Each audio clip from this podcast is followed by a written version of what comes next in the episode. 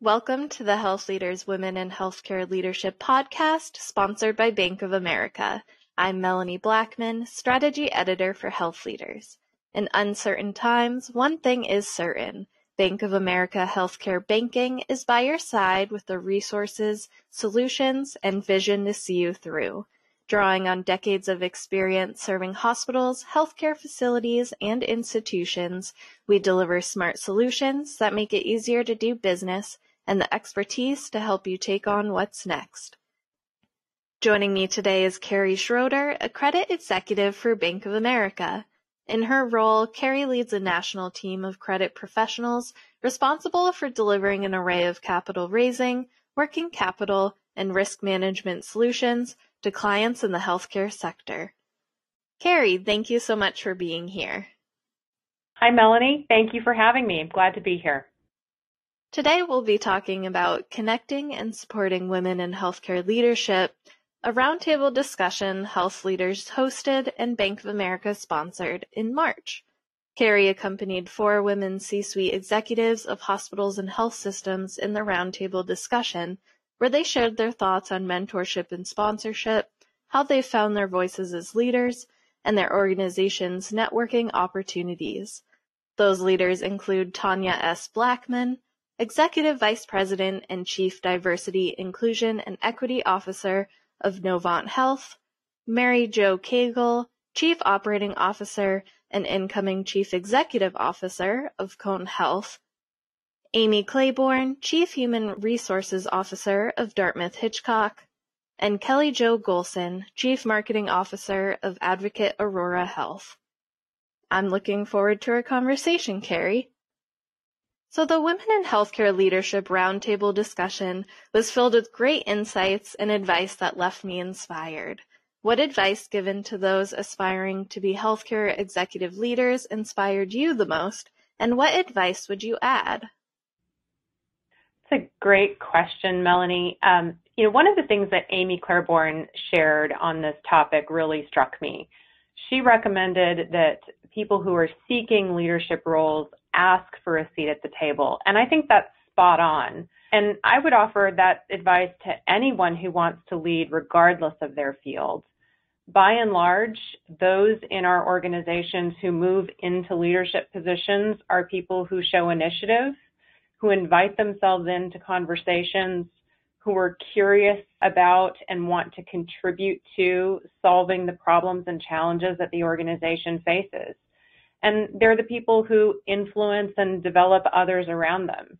So I, think the key message there is that you don't have to be in a leadership position to be a leader in the organization and to demonstrate those capabilities. And what stood out to you as the biggest takeaways from the discussion around mentorship and sponsorship, and what stood out to you about networking? I think when you read between the lines of what each of these women said, it, it boils down to a simple idea, and it's maybe kind of a scary idea. You know, sponsorship uh, and the ability to sponsor one another is power. But it's also true that we're not entitled to sponsorship, and not everyone in an organization is necessarily going to get it. Sponsorship is something that has to be earned.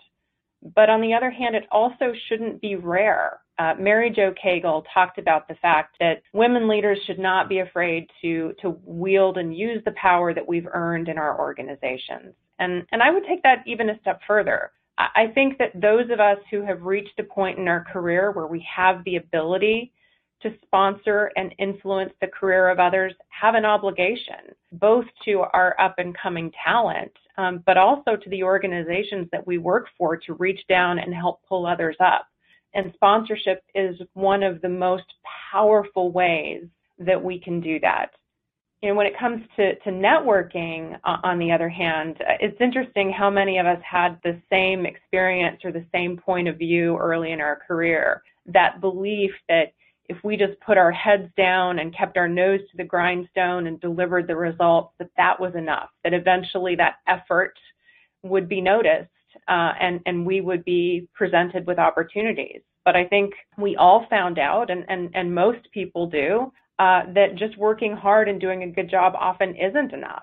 And so networking becomes a, a, big part of what it takes to really be successful in a career, building those relationships, getting to know people around you and in the organization, and making sure that they have a chance to know you and what you want to do, and really kind of opens the doors and creates the opportunities to move into other roles and, and other positions within the organization networking isn't necessarily something that comes easily to everyone. Uh, and I think sometimes for women, it's even harder to feel that sense of belonging, that belief that, you know, you should be part of the circular conversation, particularly in those situations where you might be the only one.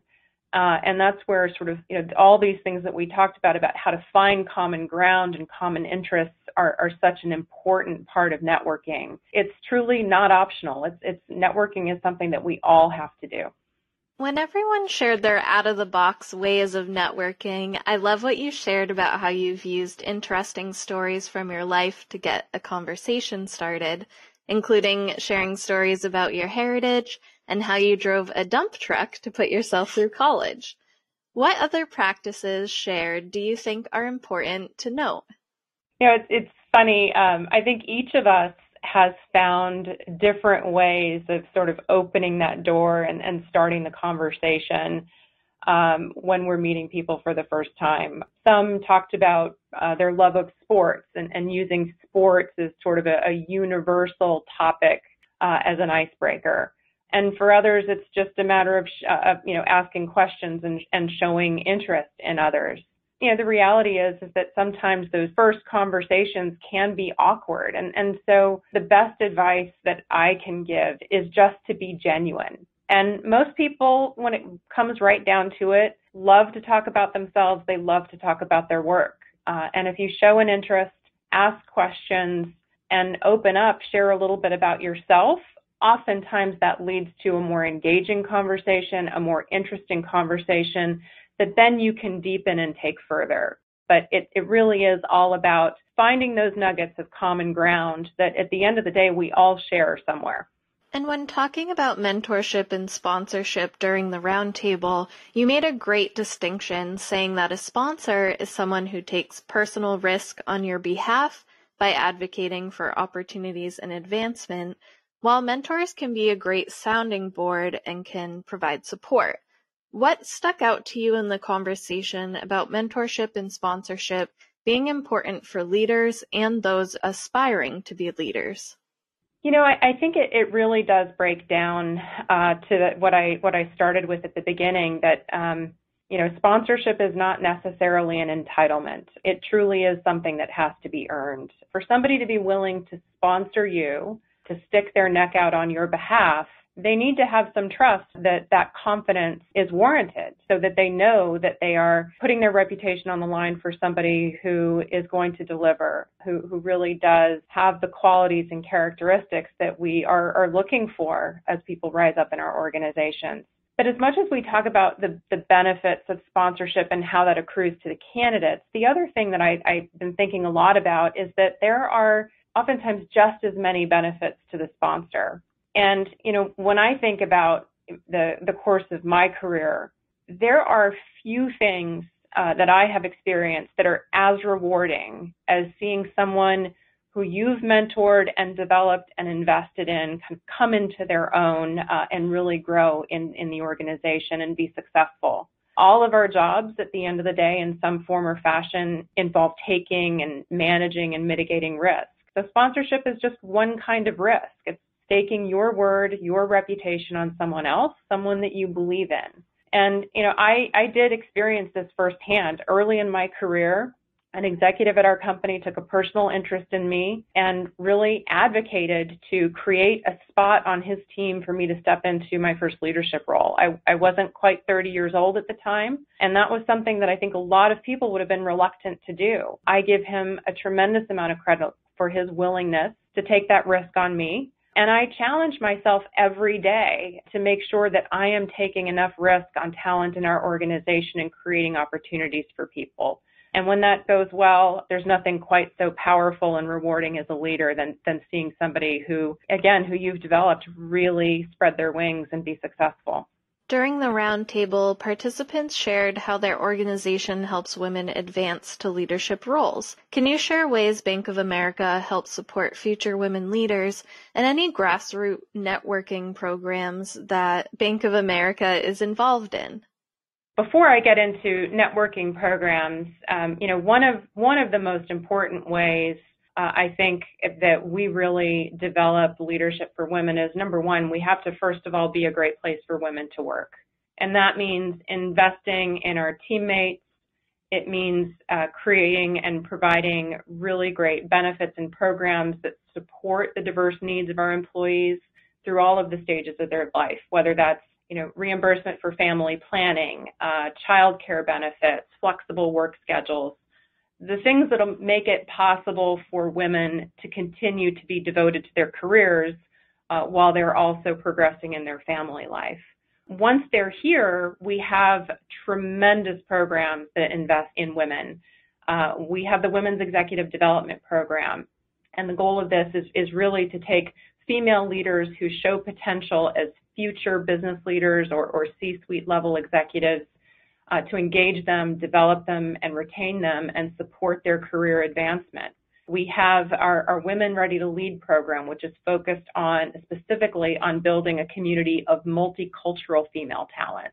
And then we have a, a number of employee networks that are focused on women. The two largest, Lead for Women, LEAD uh, stands for Leadership, Education, Advocacy, and Development. That is our largest employee network in the company with over 36,000 members in 60 chapters. And it's really dedicated to connecting, developing, and elevating women to help them make meaningful contributions within our company and within the communities that they serve. We also have a, a similar program, the Women's Exchange, uh, that was started in the corporate bank and provides some of those same benefits. And then finally, we have a, a bit of a grassroots organization that we built out a few years ago that a number of us got together uh, and really wanted to do more to advance the women around us. And, and we call this Power of 10. And the steering committee of Power of 10 is, is 10 senior women in the organization who then agreed to create circles of 10 women around us that we wanted to invest in and develop. And that has grown to be a, a, just a tremendous organic grassroots organization that provides support for women in the in the workplace. Uh, and it's grown to touch over a thousand women in our organization today. So those are just a few examples uh, of ways we're investing in women. Uh, I'm really proud to work for a company that really values women. 50% of our global workforce is female. 32% of our global management team is, is female. So uh, we are we are doing our best uh, to walk the walk and talk the talk. That's great. Well, Carrie, thank you so much for joining me today. It's been wonderful speaking with you again. Thanks, Melanie. I enjoyed it. I appreciate it. Thank you to Bank of America for sponsoring today's episode. And thank you to our listeners for joining us on the Health Leaders Women in Healthcare Leadership podcast. Until next time, keep taking care of your patients and each other.